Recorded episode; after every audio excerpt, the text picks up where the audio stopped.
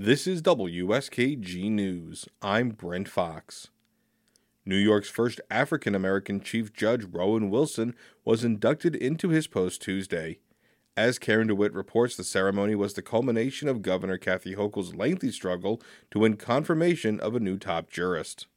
I, Rowan D. Wilson, do solemnly swear. do solemnly swear. Rowan Wilson took the oath of office as Governor Kathy Hochul, who nominated him to the post, stood by his side.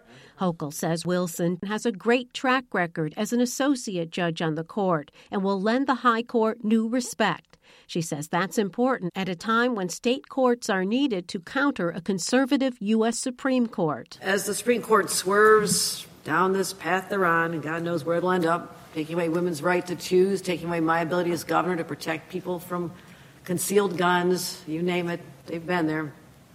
I needed someone that was could be held in such high regard that when he spoke, rendered decisions, represented this court and represented the state, that he'd speak with authority and people would understand, no, this is New York.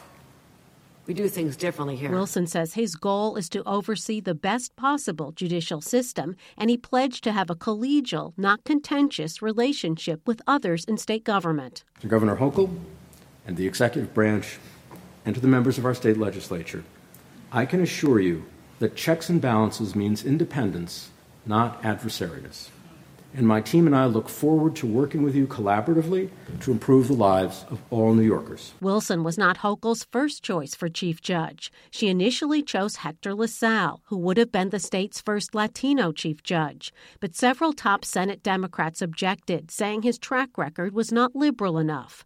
The governor did not back down from her choice, and after weeks of gridlock, the Senate voted to reject LaSalle. Senate Deputy Majority Leader Mike Gianaris, who was among those opposed to LaSalle, attended Wilson's induction ceremony. He says the earlier disagreement is now water under the bridge. You see it in the universal uh, glee that's here today. People from um, aspects of the court system and all branches of government are here to celebrate a historic uh, chief judge. And I think Rowan Wilson's going to make us all proud. Albany Law School professor Vin Bonventre, an expert on the New York State Court of Appeals, agrees. He says he hopes Wilson changes the direction of the court, which has been criticized by some as being too conservative and hearing too few cases. Rowan Wilson is an absolutely marvelous pick. And you know, I'm not the kind of guy that would say that about everybody.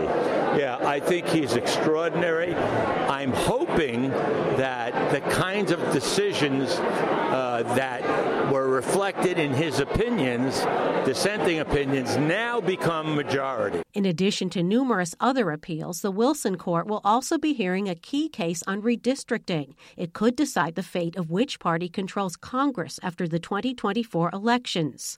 Wilson's predecessor, former Chief Judge Janet D. Who resigned in 2022, presided over a court that threw out the new congressional lines. They were drawn by Democrats in the legislature. That decision was a factor in the Republican Party flipping four seats in November of 2022. Senator Gianaris, who helped draw those district lines, won't predict what might happen in court this time around. I have no idea. Um, that will be discovered later this year. The case will be heard in November. In Albany, I'm Karen DeWitt.